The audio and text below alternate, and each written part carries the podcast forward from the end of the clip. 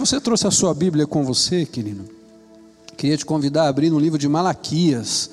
Livro de Malaquias, no capítulo 3. Quero ler com você do versos 14 ao verso 18. Malaquias, capítulo 3, verso 14 a 18. Vocês dizem: é inútil servir a Deus. O que ganhamos quando obedecemos aos seus preceitos e ficamos nos lamentando diante do Senhor dos Exércitos? Por isso, agora consideramos felizes os arrogantes, pois tanto prosperam os que praticam o mal, como escapam ilesos os que, os que desafiam Deus. Depois, aqueles que temiam o Senhor conversavam uns com os outros, e o Senhor os ouviu com atenção. Foi escrito um livro como memorial na sua presença acerca dos que temiam o Senhor e honravam o seu nome. No dia em que eu agi, diz o Senhor dos exércitos, eles serão o meu tesouro pessoal. Eu terei compaixão deles, como um pai tem compaixão do filho que lhe obedece. Então vocês novamente, então, então vocês verão novamente a diferença entre o justo e o ímpio e entre os que servem a Deus e os que não o servem. Vamos orar juntos? Pai querido, muito obrigado por esta presença do Senhor aqui. Nós nunca nos cansamos de entrar diante da presença do Senhor, porque cada momento, cada tempo, cada instante que paramos com o que fazemos, e buscamos a tua face, experimentamos de uma maneira muito especial o toque do Senhor justamente nas áreas que nós precisamos. Muito obrigado porque o Senhor nos permite celebrarmos ao teu nome com toda essa liberdade que temos, de adorarmos ao Senhor com as nossas canções, com os nossos atos de culto. Mas muito obrigado porque o Senhor aceita as entregas que colocamos diante do Senhor com a fidelidade do nosso coração. Pedimos a Ti, Pai, que nesta manhã, através da Tua palavra, o Senhor fale ao nosso coração, fale mais uma vez ao meu coração, porque eu sei que a Sua palavra sempre tem algo novo para a gente em todo o tempo. Peço a Ti, Pai, que através da graça e misericórdia do Senhor, o Senhor cuide da minha vida aqui nesta manhã. E que aquilo que são as palavras do Senhor, o Espírito Santo possa traduzir no coração de cada um de acordo com a necessidade, de acordo com o desafio, de acordo com o momento com que cada um de nós estamos vivendo. Que aquilo que eu não tenho condições de fazer, pois é só o Senhor quem pode, sondar os corações, que a tua palavra seja a verdade para a vida de cada um de nós. Assim oramos, agradecidos a Ti desde já, pelo que o Senhor já fez aqui, mas nos entregando ainda mais para aquilo que o Senhor quer preparar no nosso coração. Em nome de Jesus aqui oramos. Amém. Amém. Amém. Você pode tomar assento, querido. Eu estava meditando em todo o livro de Malaquias, estudando todo o livro de Malaquias. E depois de ler várias vezes, meditar verso por verso, estudar capítulo por capítulo, todo o contexto histórico, tudo que estava acontecendo com o povo, aonde o profeta Malaquias foi levantado justamente para trazer uma palavra para aquele momento. Alguns textos me vieram muito forte ao coração. Aqui você deve ter no livro de Malaquias aí umas 23 perguntas que o povo faz. A gente não tem condições de estudar 23 perguntas. Mas eu queria ver alguns pontos em especial que veio ao meu coração. E nesses em especial, olhar para a minha vida e para a sua vida e nós sermos confrontados, desafiados a perseverarmos na nossa fé, sim, cada vez mais, mas tomarmos alguns cuidados. Quais são as questões que vão fazendo parte da nossa vida e que nos levam a desgastar de uma maneira imperceptível a nossa fé? Só para você entender um pouquinho o contexto aqui, Malaquias estava justamente no momento onde o povo estava sofrendo com a pobreza. O povo estava sob o domínio dos estrangeiros. Era um tempo de espera onde nada acontecia. O sentimento de que Deus estava alheio a tudo, como se Deus não estivesse vendo o que estava acontecendo naquele momento, naquela pequena província de Judá. Eles tinham terminado o templo, estava tudo pronto, as celebrações estavam acontecendo, mas tinha uma sensação de vazio interior. Era como se cada cerimônia que acontecesse, ela não tinha entusiasmo, ela não era uma cerimônia empolgante. E aí começam algumas questões no coração do povo. Onde que está Deus? Será que importa mesmo servi-lo? Faz a diferença servir a Ele? Será que faz diferença ser fiel aos preceitos de Deus? Será que faz diferença a gente seguir a lei mosaica que nós aprendemos e seguimos ela de uma maneira tão inteira, por completa, como nós aprendemos? Uma geração já tinha passado, uma outra geração estava começando a passar, e alguns deles falavam assim: alguns estão ainda aguardando algumas promessas, e elas não acontecem. Vários questionamentos no coração do povo. Isso aqui eram sentimentos parecidos que tinham acontecido no tempo de Neemias, do profeta Neemias, onde, os, onde o, o povo e até mesmo os sacerdotes eles começaram a negociar alguns valores e princípios que não deveriam ser e não deveriam ter sido negociados.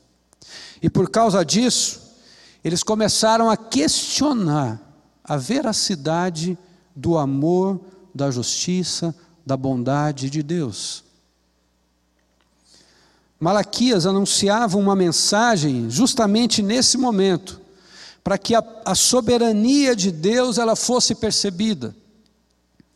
A mensagem, ela traduzia um sentimento de Deus também quando estava vendo aquele povo, de que ele continuava sendo um Deus que é Pai, que ele continuava sendo um Deus que é justo. E sendo ele justo, ele não muda. E se ele não muda, ele vai continuar agindo como juiz e a justiça dele vai acontecer no tempo certo. Mas o povo continuava descuidado. O povo continuava insensível, continuava indiferente, continuava trazendo desvalores, eles pegavam as práticas de rituais, de cultos ou de celebrações que nas províncias ao lado faziam para outros deuses, eles tentavam trazer aquilo para o culto que eles ofereciam a Yahvé. Alguns desvalores, o povo se relacionava com os princípios diferentes a tudo aquilo que eles tinham aprendido através da lei mosaica. E justamente nesse momento, através da vida do profeta Malaquias, Deus começa a mostrar então para o povo, revelar o que, que estava acontecendo. Uma certa indignação de Deus em certo ponto, um sentimento até de ira de Deus, de falar assim: eu não consigo entender o porquê vocês não continuam me servindo, me vendo, praticando aquilo que eu faço como o melhor para vocês, se vocês temerem ao meu coração. Um Deus de toda graça, misericórdia, Ele exerce sua benignidade para com aqueles que tão somente ouvem a sua voz e retornam para o caminho do Senhor através do temor, abandonando todas as coisas. E toda vez que eu li o capítulo inteiro, primeiro capítulo, segundo, terceiro, quarto, eu percebia no desejo do profeta Malaquias uma insistência tão grande, mas tão grande, de querer alertar ao povo: olha, Deus ama, Ele não mudou, mas olha como vocês continuam pensando, olha como vocês continuam agindo, olha como vocês continuam com as práticas de vocês. O texto ele é repleto de perguntas. E algumas têm respostas verdadeiras e sinceras de Deus, trazendo a consciência do povo, tentando olhar lá na consciência, trazer luz e falar: olha o que vocês estão fazendo e o porquê que vocês estão se afastando da minha presença. E o que Deus começou a ver foi alguns sentimentos que estavam passando no coração das pessoas. E alguns sentimentos eram assim: não temos visto evidências do amor de Deus. O outro sentimento que estava passando no coração do povo, a injustiça, e Deus não está fazendo nada. Outro sentimento que começou a passar no coração do povo: não estamos mais percebendo a diferença em servi-lo, em seguir a palavra, em seguir os preceitos. Não está fazendo diferença nenhuma na nossa vida.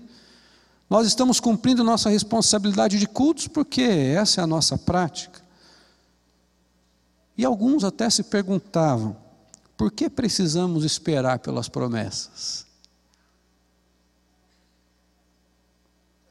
E cada um desses sentimentos está escrito durante todo o livro de Malaquias. Como que essa mensagem de Deus através do profeta Malaquias poderia nos ajudar a reconhecer que nas pressões, tentações, frustrações, distanciamentos, e até mesmo no período que cada um de nós podemos viver, mas que pode produzir em nós uma fé cínica, e que vai nos desgastando cada vez mais. E nós vamos passando a olhar a nossa fé e sem perceber, sem notar, vai nos distanciando daquilo que são os verdadeiros propósitos de Deus para a gente. E quais questões sinalizam esses desgastes da nossa fé? E quais são as respostas de Deus para a nossa consciência? Eu fiquei lendo e meditando e tentando encontrar para a minha vida também. Você sabe que um dos grandes desafios de você preparar uma mensagem é que o primeiro a ouvir é você. O primeiro a ser impactado é você, o primeiro a tremer na base é você. Porque seria muito fácil você preparar uma mensagem, preparar um contexto e falar assim: olha, isso é que Deus mandou dizer para vocês. E eu continuar lá com a minha vida, tudo bem. Mas quando você dobra os joelhos e fala assim: Senhor, eu não quero falar só o que eu acho que eu tenho que falar. Ah, queridos, Deus começa falando com você. E aí você lê e Deus fala: É, ó, cuidado com isso com você. E aí você tem que falar: Ô oh, Senhor, me perdoa se eu estou praticando isso. Mas quando essa palavra de Deus vai se tornando viva para a gente, quando a gente vai entendendo de Deus algumas áreas que a gente precisa novamente ser moldados, trabalhados, resgatar alguns valores, jogar outros fora, nós percebemos que a nossa fé ela vai novamente se fortalecendo. A nossa fé vai novamente se tornando genuína e firme num Deus que não muda e que não esquece de ninguém, que ama, mesmo muitas vezes esse amor não sendo correspondido. Um primeiro sinal desse desgaste da fé é quando questionamos o amor de Deus. Quando nós começamos a questionar o amor de Deus. Em Malaquias, no capítulo 1, do verso 2 em diante, nos diz assim: Eu sempre os amei, diz o Senhor. Mas vocês perguntam: De que maneira nos amaste? Não era Esaú irmão de Jacó? Declara o Senhor. Todavia eu amei Jacó, mas rejeitei Esaú. Transformei suas montanhas em terra devastada e as terras de sua herança em morada cheia de chacais no deserto. Embora Edom afirme, fomos esmagados, mas reconstruiremos as ruínas, assim diz o Senhor dos exércitos. Podem construir, mas eu demolirei. Eles serão chamados terra perversa, povo contra que o Senhor está irado para sempre. Vocês virão isso com seus próprios olhos e exclamarão: Grande é o Senhor, até mesmo além das fronteiras de Israel. Nesse primeiro capítulo, que me chama a atenção essa afirmação do verso 2, quando o Senhor diz assim: Eu sempre os amei. Queridos, isso é uma das mais profundas expressões de Deus na história. Em todo o tempo, em todo o momento, Deus procura com todas as ações, com seus atos de justiça, com seus atos de cuidado, de zelo, com seus atributos, revelar e autenticar essa evidência que Ele nos ama. E Ele fala assim: Eu sempre os amei. Olha o que a palavra de Deus nos diz em Deuteronômio, no capítulo 7, do verso 7 e 8. O Senhor não se afeiçoou a vocês, nem os escolheu por serem mais numerosos do que os outros povos, pois vocês eram o menor de todos os povos. Mas foi porque o Senhor os amou e por causa do juramento que fez aos seus antepassados. Por isso ele os tirou com mão poderosa e os redimiu da terra da escravidão, do poder do Faraó, rei do Egito.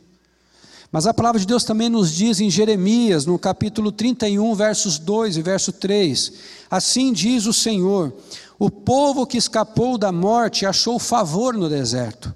Quando Israel buscava descanso, o Senhor lhe apareceu no passado, dizendo: Eu a amei com amor eterno e com amor leal a atraí. Em 1 João, no capítulo 4, do verso 9 ao verso 10, Nisso se manifestou o amor de Deus em nós, em haver Deus enviado o seu Filho unigênito ao mundo para vivermos no meio dele.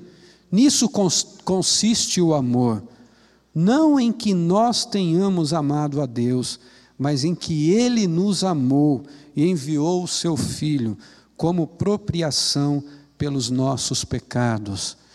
Enquanto Deus estava dizendo para aquela pequena província de Judá, através de Malaquias: Eu sempre os amei.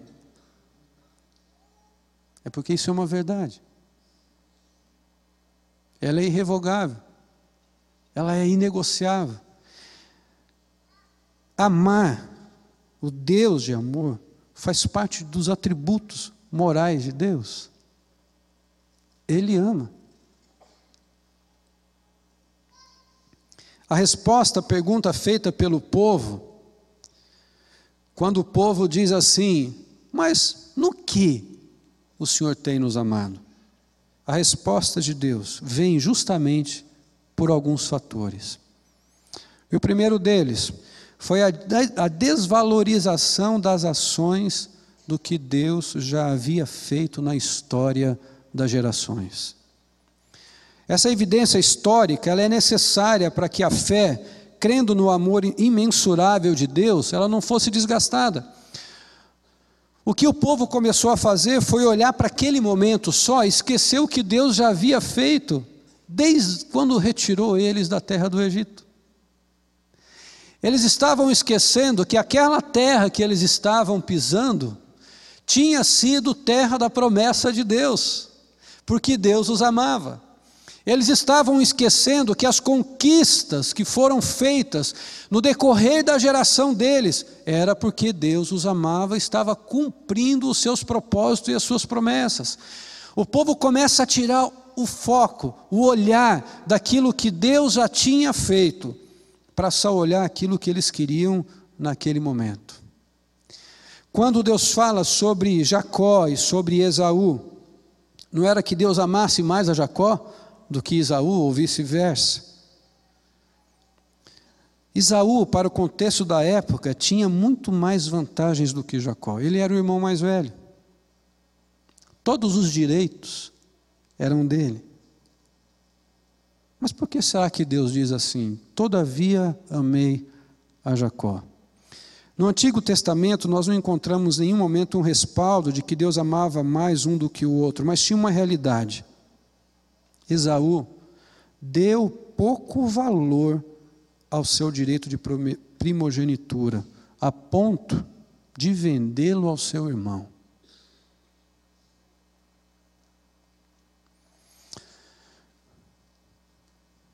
O que Deus estava falando é assim: olha,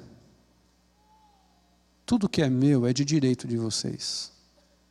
Eu amo vocês. Só que sabe o que vocês estão fazendo com todo o meu amor e com tudo que eu dou para vocês? Vocês começaram a não dar mais valor a isso. E simplesmente faz igual a Esaú. Vende como se fosse algo sem valor. E aí vocês vêm me perguntar, mas em que o Senhor tem nos amado?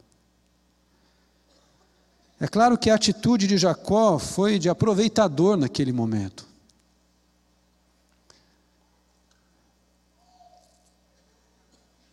Mas quando Deus diz, todavia amei a Jacó, Foi porque quando Jacó começou a perceber os seus erros e as suas falhas de tudo que ele tinha feito, ele vai ser encontrado por Deus.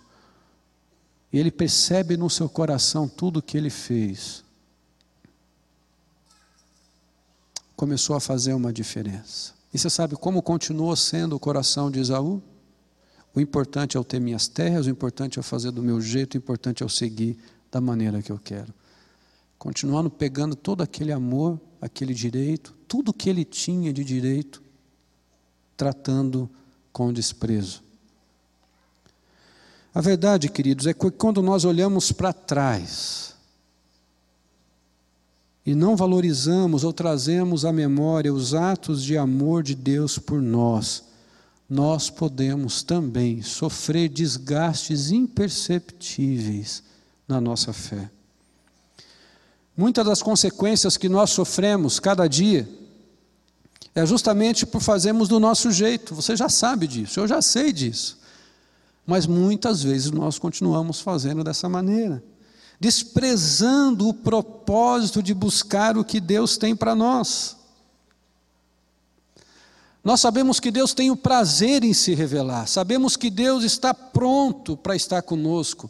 A palavra de Deus nos diz que os ouvidos do Senhor não estão fechados para que não possa nos ouvir, e as suas mãos não estão recolhidas para que não possa nos abençoar, e mesmo assim a gente fala, eu vou fazer do meu jeito, como se eu pegasse tudo isso e desprezasse.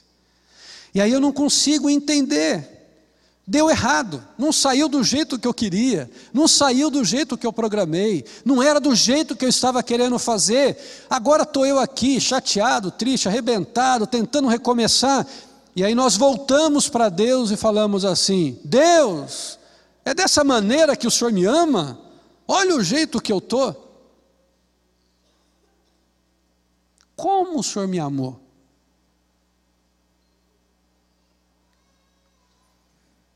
olhar para a história, para a minha história e para a sua história, ela pode estar cheia de desgraça, desilusões, vazio, desorientação.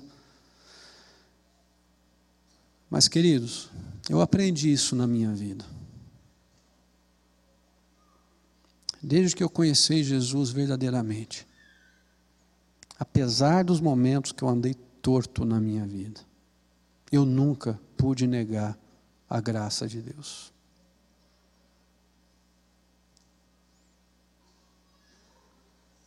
Se eu errei, foi porque eu quis tomar as decisões erradas. Mas Deus nunca deixou de me amar. Deus nunca deixou de te amar. O que acontece com a gente é que esses sentimentos vão começando a fazer parte do nosso coração e daqui a pouco nós começamos a questionar o amor de Deus. E o que, que começa a acontecer quando eu questiono o amor de Deus? A minha fé vai sendo abalada. E ela vai sendo abalada porque o inimigo daí começa a colocar coisas que não são as verdades de como Deus me vê. Por mais que Deus esteja me falando, eu quero mudar a sua vida, eu quero transformar a sua vida, filho, olha para mim. Satanás chega e fala assim: Você acha? Quem ama, deixa o outro sofrer, você está sofrendo.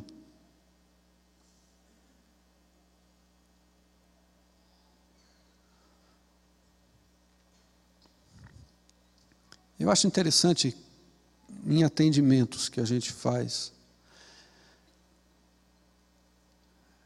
Eu fico com temor no meu coração. Quando um casal, como um rapaz, esses tempos chegou para mim em minha sala e falou assim: Pastor, eu marquei esse horário porque eu estou questionando o amor que eu tenho pela minha esposa. Eu, eu não sei, eu não sei mais se eu a amo assim, do jeito que eu amava antes.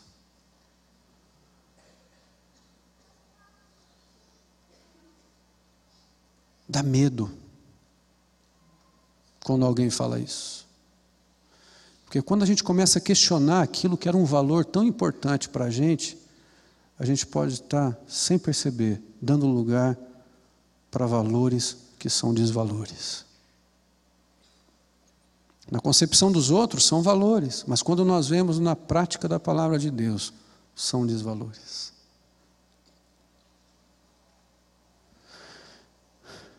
Você já ouviu essa expressão, né? Eu ouvia muito isso da minha avó cuspir no prato que come? Já ouviu essa expressão?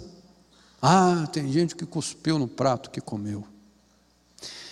O sentimento de Deus, quando olhou para aquela pequena província de Judá, e que levanta Malaquias para levar uma palavra para aquele povo, e ele diz assim: Eu sempre os amei. E o povo volta para ele e diz assim: Mas tem nos amado no quê?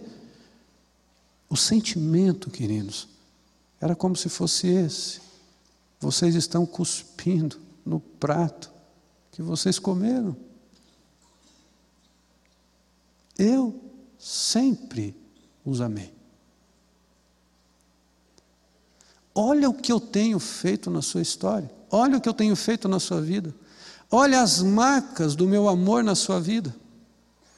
Os altos e baixos é porque eu e você falhamos, nós tomamos as nossas decisões, caminhamos de acordo com os nossos ditames, mas eu sempre te amei.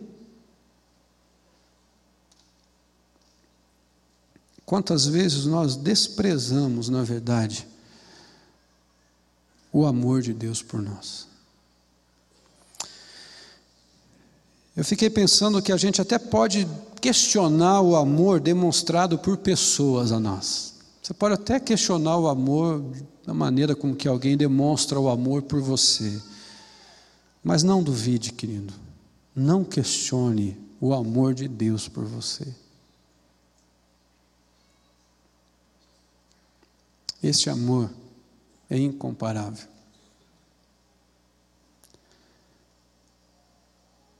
Eu sempre os amei, diz o Senhor, mesmo sabendo que no coração do povo eles estavam assim, mas tem nos amado no quê? Olha como a gente está. O segundo sinal que pode gerar um desgaste na nossa fé imperceptível é quando desprezamos e desonramos a Deus com os nossos sacrifícios. Nos versos seguintes diz assim: O filho honra seu pai e servo o seu senhor. Se eu sou pai, onde está a honra que me é devida? Se eu sou senhor, onde está o temor que me devem? Pergunta o Senhor dos exércitos a vocês, sacerdotes. São vocês que desprezam o meu nome, mas vocês perguntam: de que maneira temos desprezado o teu nome? Trazendo comida impura ao meu altar, e mesmo assim ainda perguntam: de que maneira te desonramos? Ao dizerem que a mesa do Senhor é desprezível, na hora de trazerem animais cegos para sacrificar, vocês não veem mal algum. Na hora de trazerem animais aleijados e doentes como oferta, também não veem mal algum. Tentem oferecê-lo de presente ao governador. Será que ele se agradará de vocês? Será que os atenderá? Pergunta o Senhor dos Exércitos. E agora, sacerdotes, tentem apaziguar a Deus para que tenha compaixão de nós. Será que com esse tipo de oferta ele nos atenderá? Pergunta o Senhor dos Exércitos. Ah, se um de vocês fechasse as portas do templo, assim ao menos não acenderiam o fogo no meu altar inutilmente.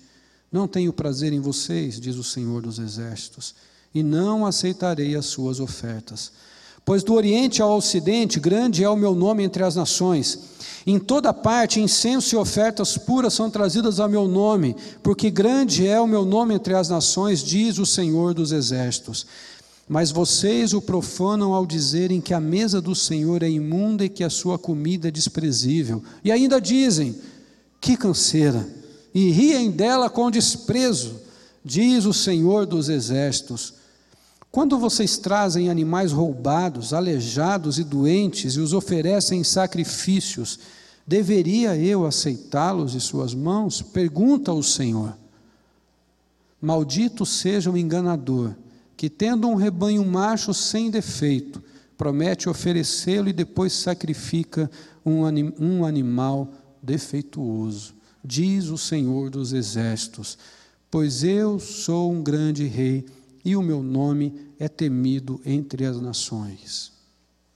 Os atos e sacrifícios naquela época, demonstrando as atitudes que deveriam representar os sentimentos do coração, era assim.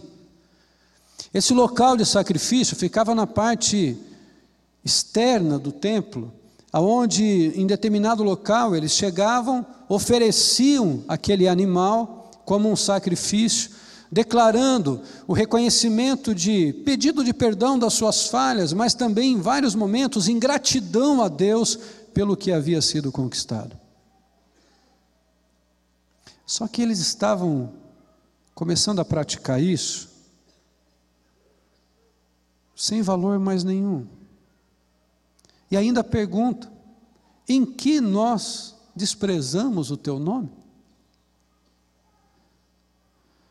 Sabe, queridos, atitudes pecaminosas muitas vezes são pecados ocultos. Isso é, ocultos na consciência do pecador, o que não o isenta de culpa. Trata-se de sacrifício de animais, o que nós lemos aqui, e tem antes de tudo um significado ritual. Mas o que eu acho interessante é que a questão não era o fato de serem sacrifícios só imundos. Em primeiro lugar, era por causa da atitude dos ofertantes. E depois, por causa da oferta. A intenção do coração deles já era desprezada, já era de desonrar. A atitude com o coração, de como eles agiam, não era percebendo o impacto que isso produziria. Eu lembro de quando eu e a Débora nós fazíamos compra no mercado de madrugada, que era mais tranquilo.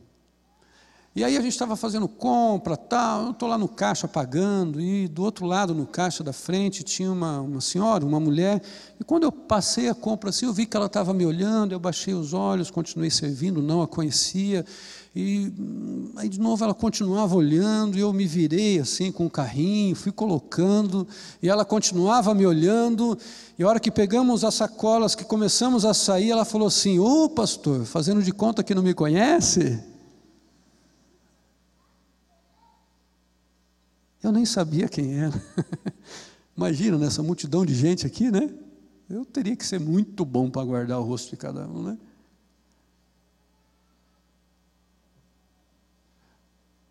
A minha atitude estava sendo normal, natural. Estava ali com a minha esposa fazendo compras.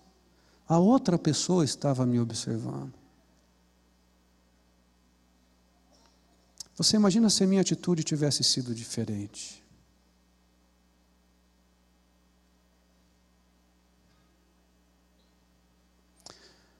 O que a palavra de Deus estava dizendo, e Malaquias estava dizendo para aquele povo era isso: olha, vocês ainda ficam me perguntando, como se eu não estivesse vendo o que vocês estão fazendo. Como se eu não estivesse percebendo o que vocês estão fazendo, e ainda mais, olhando a intenção do coração de vocês, as pessoas à sua volta, elas podem ver a oferta que você está colocando. Mas eu estou vendo, além disso, o seu coração. E as intenções do seu coração. Malaquias fala sério quando diz que é melhor fechar as portas do templo. O que, que significa isso? Se for para você chegar aqui, deixar, deixar neste lugar esse animal em sacrifício, que você sabe que no seu coração não era o que deveria ser, e ainda vai dentro do templo celebrar o meu nome, sabe o que era melhor? Fechar a porta do templo, do que continuar oferecendo cultos sem valor. Ele está indignado com que as pessoas pensassem que esses rituais tivessem um valor muito maior do que aquilo que realmente estava sendo colocado diante de Deus com os seus corações e com as suas vidas. Não adorar a Deus seria melhor do que um culto desprezível.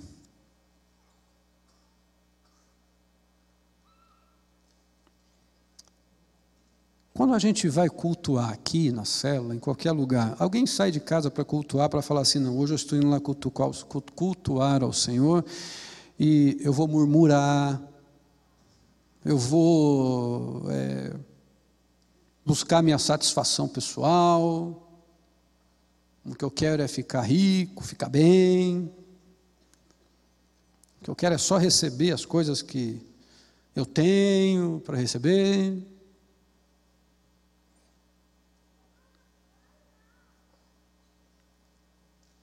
A verdade é que Deus olhando para mim e para você, Ele está vendo com qual intenção a gente chega diante dEle para celebrar o Seu nome. E aí Ele consegue ver aquilo que ninguém está vendo com os olhos. Ele consegue perceber as verdadeiras intenções com as quais nós nos apresentamos diante dele. E muitas vezes não é mais um animalzinho que tem uma manchinha, uma falhinha que quase ninguém percebe, porque, quem sabe, a, a, a, está coberto aquilo ali. Mas Deus está olhando o coração. E muitas vezes esse animalzinho é justamente quando eu venho para criticar, falar mal e, e tudo mais mas estou aqui oferecendo o meu culto ao Senhor.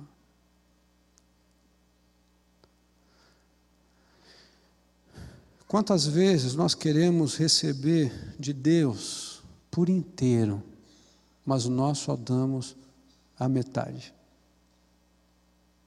Eu quero receber de Deus o completo,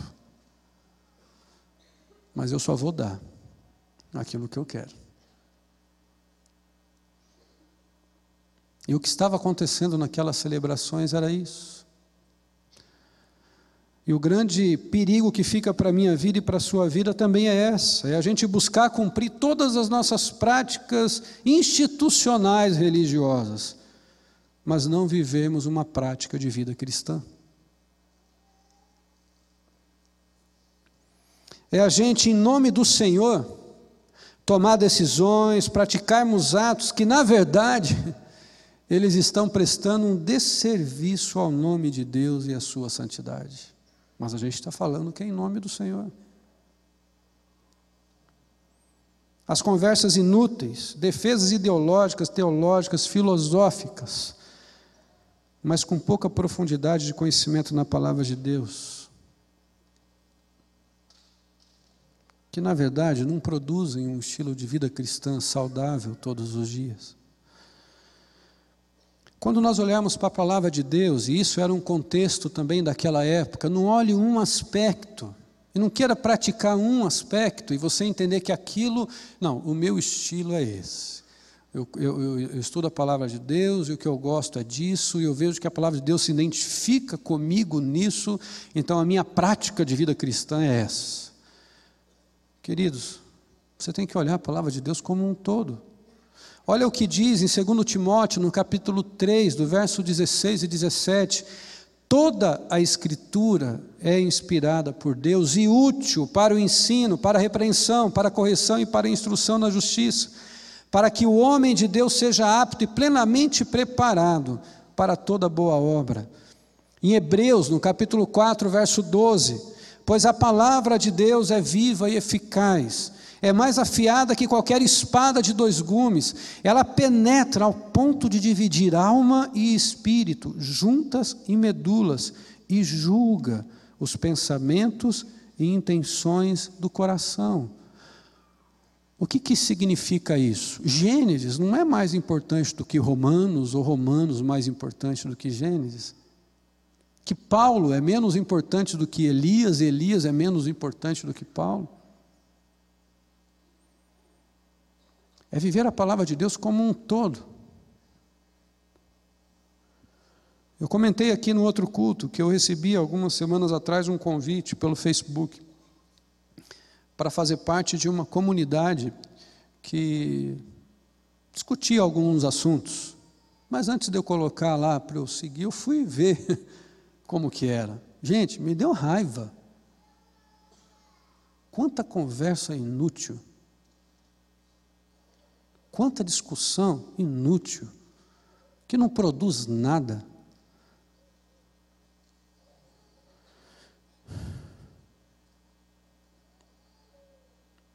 Eu queria dizer para você uma coisa: para de entrar nessas discussões. Não leva a nada, querido. Porque o outro sempre vai achar que tem mais razão que você. E você sempre vai achar que tem mais razão que ele. E daqui a pouco, você sabe o que, que começa a acontecer? No ímpeto de uns defenderem o que fé, a sua fé, a sua prática, eles começam a julgar quem faz, quem deveria fazer, do jeito que o outro deveria fazer, do jeito que ele faz, começa a virar uma bagunça que, na verdade, não acrescenta em nada. Isso é inútil para quem lê, para quem escuta. O que vai causar só é mais divisão do que unidade e fortalecimento na essência da palavra, não como uma parte, mas como um todo.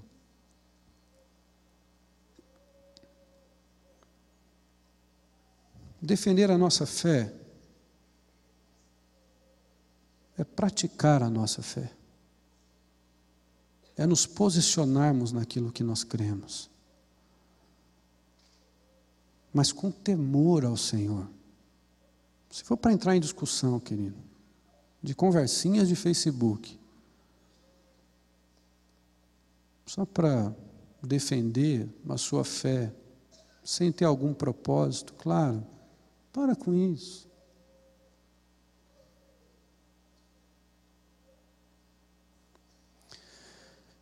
Deixe que Deus julgue as intenções do coração das pessoas.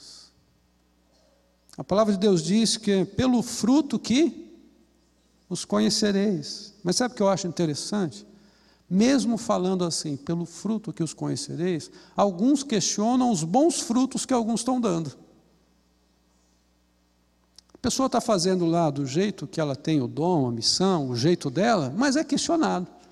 E é bom fruto, e tem dado resultado, e está sendo bênção aquilo está levando outros a Jesus, de alguma maneira aquilo está fazendo uma transformação na vida de alguém. E é um bom fruto. Ah, mas não é do jeito que eu acredito que deveria ser. Ah, mas não é do. Quando a gente começa a entrar nesse nível, você está você tá se perdendo em discussões inúteis. E o que começou a acontecer também no meio daquele povo era isso. E aqueles que estavam, talvez, com a fé meio assim, chega um do lado e fala: Você tem realmente experimentado o amor de Deus?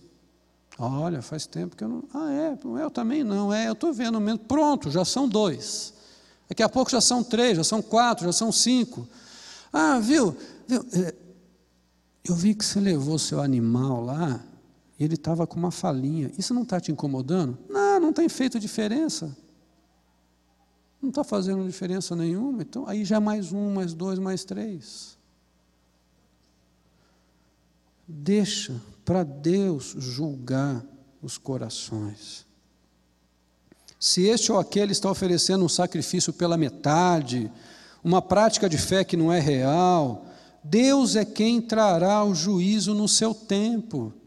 Ele é quem fará a parte dele. O que você precisa é continuar fazendo a sua parte e a diferença. Olha só o que nos diz em Malaquias 1, verso 10: Ah, se um de vocês fechasse as portas do templo, assim ao menos não acenderiam fogo no meu altar inutilmente. Não tenho prazer em vocês, diz o Senhor, e não aceitarei as suas ofertas. Em 1 Coríntios 6, verso 19: Acaso não sabem que o corpo de vocês é santuário do Espírito Santo que habita em vocês e que lhes foi dado por Deus, e que vocês não são de si mesmos? Em 1 Coríntios 3, verso 16 e 17: Não sabeis vós que sois o templo de Deus e que o Espírito de Deus habita em vós? Se alguém destruir o templo de Deus, Deus o destruirá, porque o templo de Deus, que sois vós, é santo. Queridos, naquela época, fechar a porta do templo ainda era o local, porque a presença de Deus estava na arca, e eles entendiam que a presença de Deus estava lá. E a palavra de Deus nos diz naquela época que a presença dele estava no templo, a sua glória se manifestava no templo. Mas hoje, eu e você, eu e você, nós somos o templo do Espírito Santo do Senhor. Não é mais aqui. Então, qual porta que tem que fechar?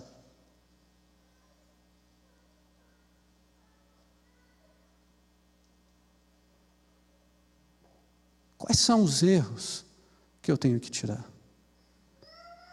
Para estar oferecendo a Deus um sacrifício vivo, santo e agradável, que é um culto racional.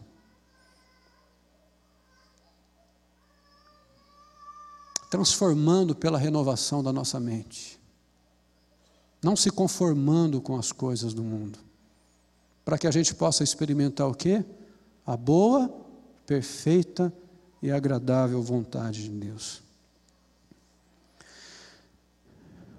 O último questionamento aqui, o último sinal, que eu e você temos que tomar cuidado, porque senão a nossa fé começa a desgastar. É quando nós começamos a questionar o atributo moral de Deus e sua justiça. Queridos, Deus é justo. Olha só o que diz no capítulo 3, do versos 13 a 18. Vocês têm dito palavras duras contra mim, diz o Senhor. Ainda assim perguntam: o que temos falado contra ti? Vocês dizem: é inútil servir a Deus. O que ganhamos quando obedecemos aos seus preceitos e andamos lamentando diante do Senhor dos Exércitos? Por isso, agora consideramos felizes os arrogantes, pois tanto, tanto prospera o que pratica o mal, como os que escapam ilesos dos que desafiam a Deus. Depois, Pois aqueles que temiam ao Senhor conversavam uns com os outros, e o Senhor os ouviu com atenção.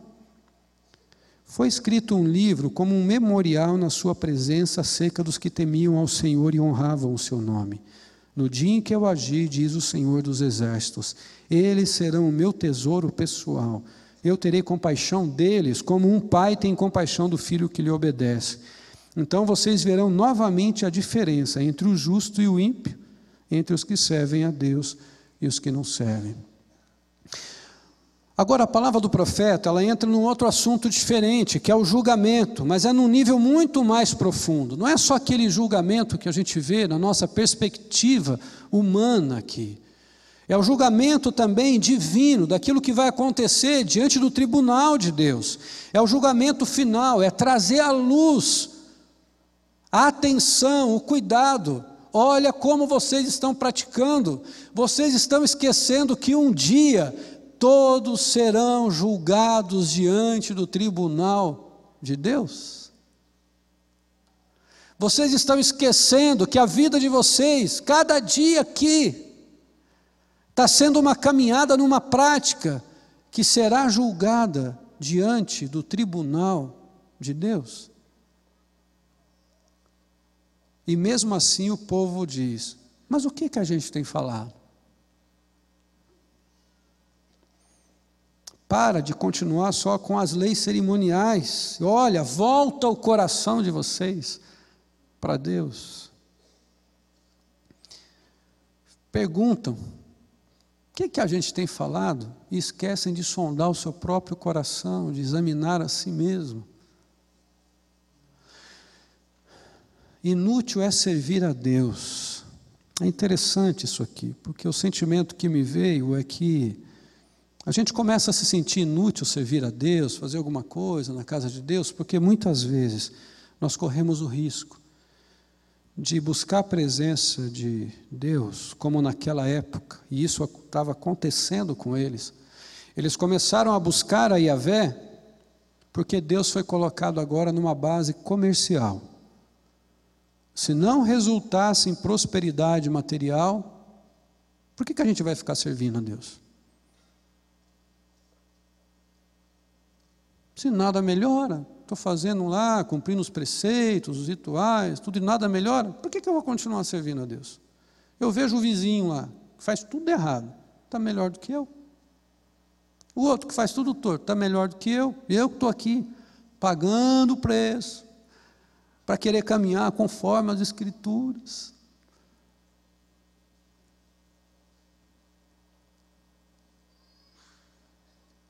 Queridos, isso é um grande perigo e um grande risco. Porque Deus continua sendo justo. No Salmo 73, nos primeiros versos, depois você pode ler na sua casa. Salmo 73. Davi começa a colocar as lamúrias do seu coração diante de Deus, falando isso. Olha lá, olha só como eles são beneficiados, olha como eles crescem, olha o que eles recebem. Parece que eles não passam por sofrimento. O corpo, o corpo deles, né, tem um dos versos que, que, que Davi diz assim: eles não passam por sofrimento e têm o corpo saudável e forte. E eu estou aqui lutando e luto com uma doença, luto com um negócio. Parece que o senhor não está me vendo. Será que adianta ser útil no seu reino assim? É, não faz diferença. E esquece que Deus continua sendo justo no tempo certo. Você sabe o que, que eles esqueceram? Algo que eu e você nós esquecemos às vezes. A palavra de Deus diz que enquanto nós estamos reunidos aqui, os olhos dele estão voltados a este lugar, está sondando o meu coração e o seu coração. O que aquele povo lá, daquela pequena província de Judá, esqueceu, que conforme eles faziam esse tipo de questionamentos, contrários àquilo que era realmente a intenção e a verdade de Deus na vida deles, Deus começou a sondar e viu que tinha alguns poucos que temiam ao seu nome. E que em vez de chegar e ficar questionando, como? Que amor? Ah, que justiça? Não, inútil servir, não dá. Não, eles ficaram assim, Senhor, alguma coisa está errada com a gente. O que está errado com a gente? Senhor, eu estou ouvindo comentários aqui no meu contexto de casa, de família, aqui, que tem gente falando que nem adianta mais fazer isso, fazer aquilo, falando, não, o negócio mesmo é escolher, viver a vida como quer, não faz diferença. Deus, alguma coisa está errada. Alguns poucos temiam ao Senhor. E a palavra de Deus diz: sabe o que? sobre esses poucos que conversavam. Depois, aqueles que temiam ao Senhor conversavam uns com os outros, e o Senhor os ouviu com atenção. Eles estavam conversando entre eles, mas o Senhor estava vendo e ouvindo aquela conversa. E aí, queridos? O que falar de um Deus que olha todo esse contexto, ainda enxerga alguns que estão procurando caminhar e não esmorecer na fé, não deixar essa fé ser desgastada, dispostos ainda a pagar um preço, esse Deus ainda olha e diz assim: o nome deles está escrito no meu memorial. E vai chegar um dia, vai chegar um dia em que eu terei com eles. E aí, sabe como Deus diz que estes serão diante dele? Olha só, no dia em que eu agir, diz o Senhor dos Exércitos, eles serão o meu tesouro pessoal. No mesmo texto de Malaquias, com tudo o que estava acontecendo, Deus ainda olha com compaixão. Como um pai tem compaixão do filho que obedece.